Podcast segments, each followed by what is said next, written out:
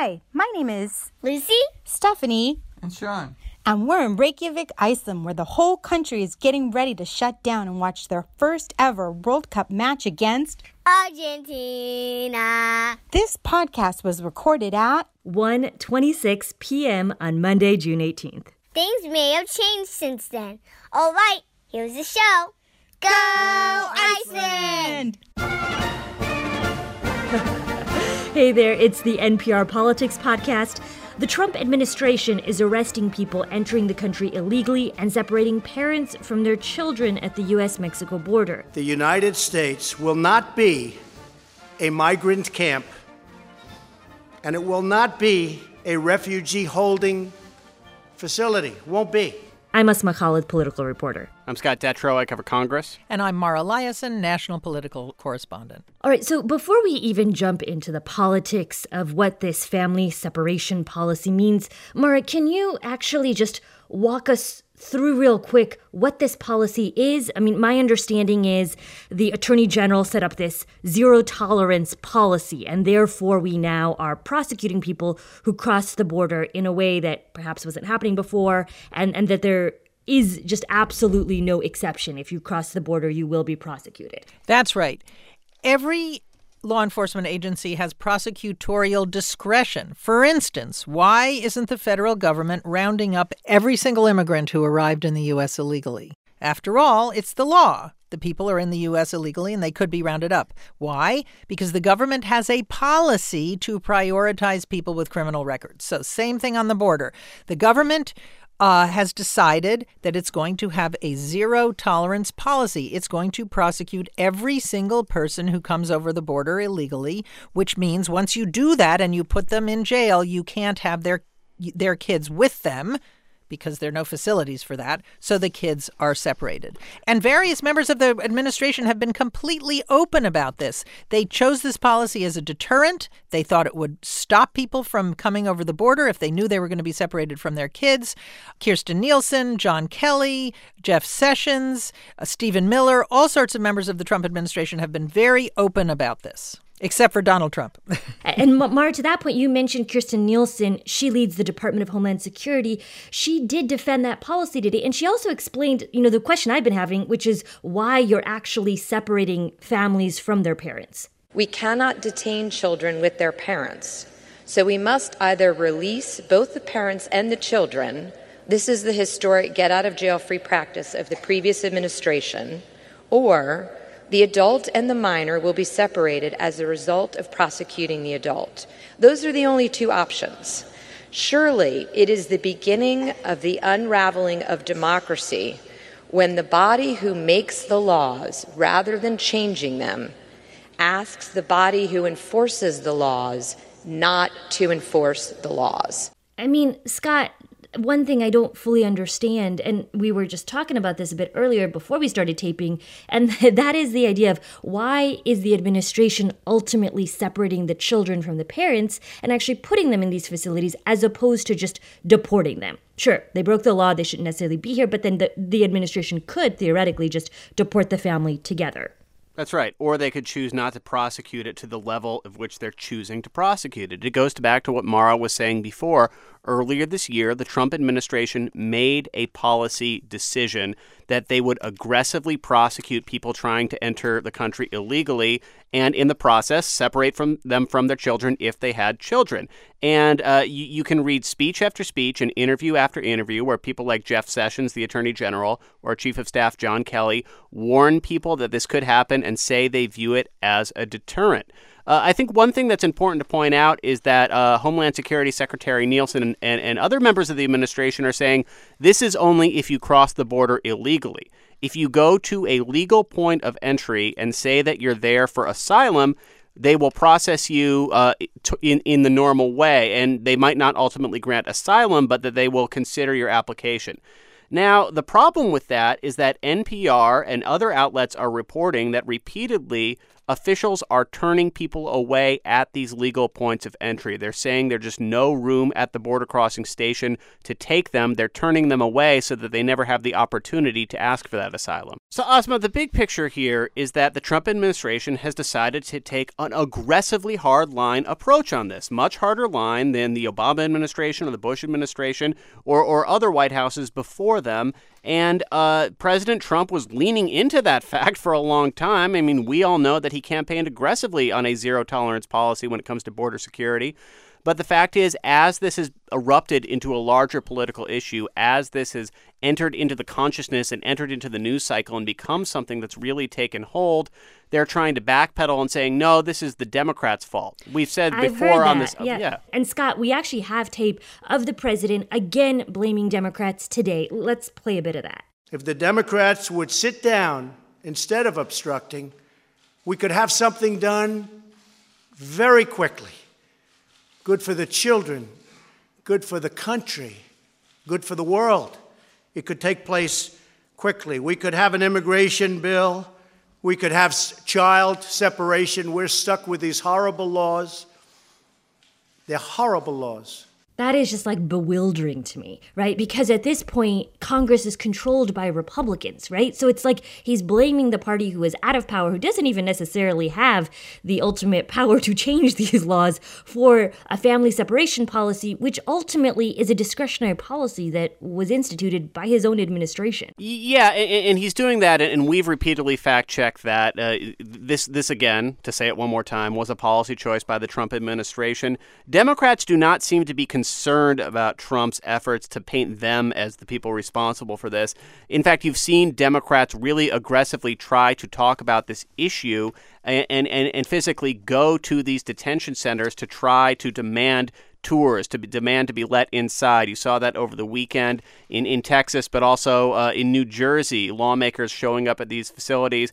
As we talk, uh, House Minority Leader Nancy Pelosi and several other lawmakers are at a uh, facility in California demanding to be let inside. They're happy to talk about this. Yeah, and actually, 49 Democrats, every single Democrat in the Senate has now signed on to a bill to end this policy to an actual uh, piece of legislation.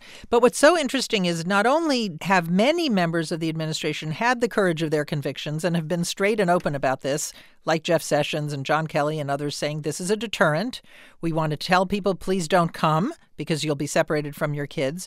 Also, Stephen Miller has talked about this as leverage. In other words, if Democrats want to stop this policy, maybe they'll come to the negotiating table and give us some of the other things that we want. Yeah, and, and Mara, Stephen Miller, we know, is one of the president's aides who's been extremely outspoken and involved in crafting immigration policy. Yeah, and as you heard Donald Trump said today, Democrats make a deal with us and we can stop this policy if you give me what I want on immigration. And the problem with, is that they've been trying to get an immigration bill all year. At one point, Democrats agreed to funding for the wall. In exchange, at that point, the issue was what to do with the Dreamers. In exchange for legalizing the Dreamers, the president said, No, I want more. I want a decrease in legal immigration. At various other times, it's the Democrats who've cut, scuttled the deal. But this has been going on for a very long time. And this is just the latest eruption kids being separated from their parents at the border. And and we have someone actually on the line now who's been doing some reporting from the us mexico border. That's john Sepulvado with kqed um, john you're just um, right in el paso is that right?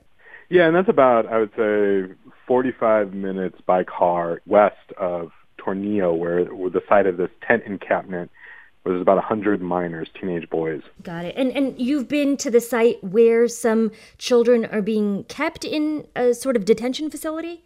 Well, I've been around the site. So one of the things is that Department of Homeland Security, which owns the land, and Health and Human Services, which actually operates this facility for these migrants, they have not let anyone nearby. And it's like the craziest thing, okay? So on one side, the American side, you have essentially a, a dirt levee, not because there's a water needed, but there's this huge mound of dirt to block any view of this tent encampment.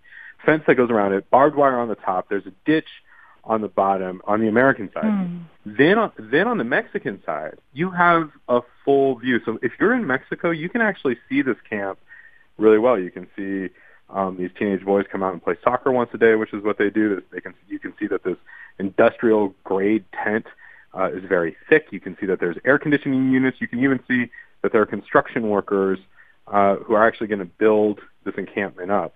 And I've been told that it was designed that way so to almost act as a warning to Mexicans that if you come over, this is what you're going to end up in. John, who is at this facility? Is it just children or are there adults there too? Officially, there's between 98 and 115. That number is movable with the expectation that there will be up to another 360 by the end of the week. And these are 16 and 17 year olds. I have not spoken to a single person, not even the lawyers who have actually seen them, like face to face. And that includes Rep- or Congressman Will Hurd. It includes Democratic Representative Mary Gonzalez. It includes uh, the lawyers who, who represent them. Every, like, uh, the two representatives were not allowed to, to actually meet the kids um, there, and, and the attorney hasn't seen them face to face. So, what condition they're in, how they're doing, all that, it could be very good, it could be not so good, it could be just average. We don't know, and we actually can't verify the, the ages because uh, we only have what Department of Homeland Security and Health and Human Services told us. Again, teenage boys. John, this has been described in, in, increasingly partisan ways as this becomes, you know, an emotional political issue. Uh, some people are saying these are basically jails for children. Uh, there's pushback that no, these are these are nice facilities. They're watching soccer. They're playing soccer. That this is being overblown. The bottom line is th- these children cannot come in and out of these facilities, right? Oh no, no, and the fact that they're labeled unaccompanied minors is really important because that means they they have to have escorts all the time. Mm-hmm. Unaccompanied minors, from a legal perspective, require a staff member to be around at all times, and in fact, there's a staff member for ten people. And the other thing is, is that you know, for these kids to get out, they have to be able to find their parents, and you know, as we reported, it's almost impossible to do the way Department of Homeland Security and Health and Human Services have set the systems up. These uh, a, a, lot of these children are being held at a bunch of different facilities. NPR visited a former Walmart uh, near Brownsville, Texas, that's hosting uh, about 1,500 ki- kids. Though, though, though, many of them uh, came to the country by themselves uh, to begin with. Uh, not all not all the people at that former Walmart have been separated from their parents. Altogether, the Department of Homeland Security says nearly 2,000 children have been separated from their parents who are being charged with entering the country illegally. Well, and Scott, that's totally, absolutely 1,000% correct. Those 2,000 kids, though, it should be noted, have been detained in the past month since Attorney General Jeff Sessions announced the change in policy. Um, that's not the total uh, amount of kids. Thank you, John, for joining us from the border. And um, take care. Thanks a bunch. Thank you. Bye. So, Asma, I think you know John is painting the picture of, of, this one facility. We we've started to see these controlled media tours of these other facilities, but I think one reason why this really jumped into the public uh, eye over the last few days and became such a more high-profile story, you know, it's it's the case in so many stories where one picture or, or, or one set of images really kind of sticks with people's minds. And I think it was this picture of this two-year-old Honduran girl near McAllen, Texas, who was crying, being separated from her mother, who was being arrested. That was in a lot of newspapers and all over coverage over the weekend. And I think that really got to the heart of this for a lot of people. And to, to your point, Scott, too, I think one thing that's been so interesting to see is the degree to which this has sort of ballooned into a bigger issue because of the way the Trump administration has responded and handled this question.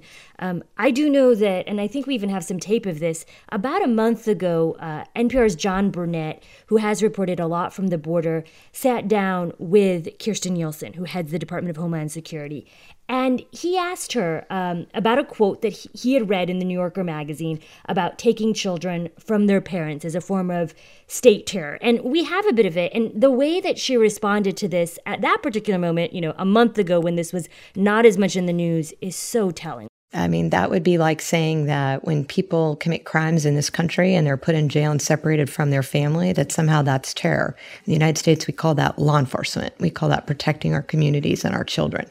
That's what we're doing. But separating families isn't, it's an extreme measure.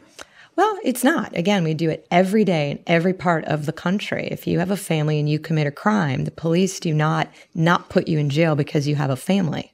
They prosecute you and they incarcerate you. Illegal aliens should not get just different rights because they happen to be illegal aliens. And they were so willing to accept that this is a practice of what they do. And then what was amazing and mind boggling to me was yesterday she tweeted out, the same, you know, Kirstjen Nielsen tweeted out saying that this is not policy.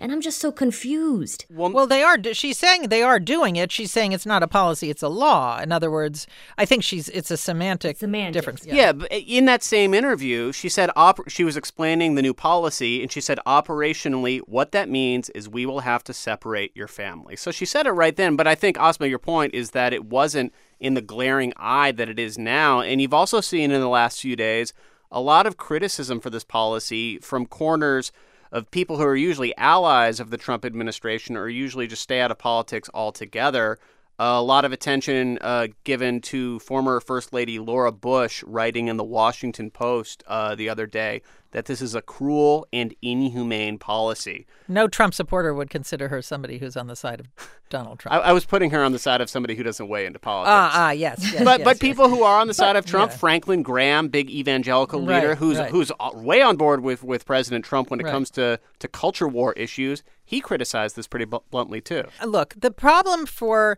the Trump administration is there are members of the administration, prominent members, who have the courage of their convictions and say, look, of course we're doing this. We want to stop people from coming over the border. We're prosecuting, we're, we're carrying out the law. We have a zero tolerance policy for law enforcement, uh, for breaking the law.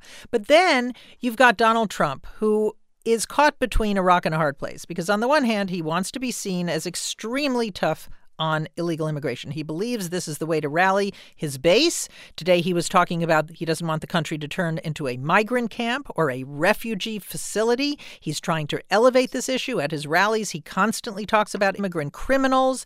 But the problem is that as a Quinnipiac poll showed today, this policy of separating kids from their families is disapproved by 66% of Americans, but it's approved by 55% of Republicans. So it's popular among the Republican base, unpopular again with the country at large. 70% of women disapprove of this policy. So he wants to take credit for everything that's tough, but except for the part that's unpopular. And that's what he's blaming on Democrats now. Now, Asma, you've looked at this poll more than the rest of us. What else jumped out to you? And and more broadly, I know you and I have talked a lot about how this is one of those many issues where where where the people who flocked to Donald Trump during the primaries and general election may just be out of step with with the other party leaders who who aren't willing to be so hardline. Exactly. I mean, we did see during the 2016 election that immigration was actually a motivating factor for a number of Trump voters. And there's a whole variety of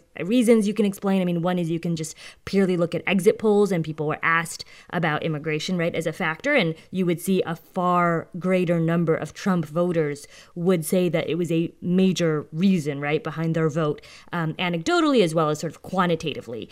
What I think is really interesting is that the 2018 midterms pose a kind of different scenario. I was just speaking with a pollster this morning who made the case that there are two things that are really different this time around. One is Donald Trump himself is not on the ballot, so he can sit there and talk and talk and talk about immigration policy, but how does that actually translate down to, you know, Joe Schmo in your individual house district? But the other thing he says that is very interesting is we've now had a year and a half almost two years of Donald Trump's immigration policies at hand. And what is interesting is you are beginning to see a majority of the public. You know, to Mara's point, you have about two thirds of American voters saying that they oppose the policy of separating children and their families from each other when they cross the border illegally. And that is rather remarkable because what you're beginning, I think, to see is you're actually seeing voters of all sorts, you know, say that they don't approve of this policy. That being said, it is still a policy that seems to have a plurality or a majority of support among Republican voters. And this is the hard thing for Republicans is that they know that this is popular among the base, right? The question is now that we're getting past the primary season and you've got Republicans in competitive races running where they need to get some of the voters in the middle, are they going to be as enthusiastic in embracing? a hardline immigration line as Donald Trump seems to be. In other words, most Republicans would rather talk about the economy and tax cuts. That's why you see Paul Ryan against this policy. Now, now all that being said, I just want to inject one other poll number. Gallup today 45% approval rating for Donald Trump, his highest number ever since his first week in office. But this is all exactly why the House is trying to pass an immigration bill later this week and why it has been impossible for the Republican controlled House or Senate to pass anything on immigration since since we started talking about DACA in September because you have the group of moderate Republicans who by and large are, are the lawmakers most uh, in in trouble of losing their races this fall saying we've got to find some sort of permanent fix for people in the deferred action for childhood arrivals program. These are people who are by and large very sympathetic to voters. But at the same time you have the hardline wing of the party saying we're not going to vote for that and we're not going to vote for any immigration bill that doesn't uh, fund a wall and make big changes to legal immigration. But the people who want those hardline things aren't going to vote for any sort of DACA fix, and the people who want the DACA fix are very unlikely to vote for all the hardline things. Therefore, you don't have a majority of lawmakers, especially Republicans, willing to pass any measure. And Scott, to your point, you know, there is action on the Hill this week around a couple of immigration pieces of legislation. So we'll be watching that to get a sense of whether or not Republicans can actually get each other uh, on board around the issue of immigration. All right, well, that is a wrap for today. We'll be back. Uh, I guess we'll be back the next time there's news, which is probably going to be real soon. In 20 minutes. Uh, our e- I know, right?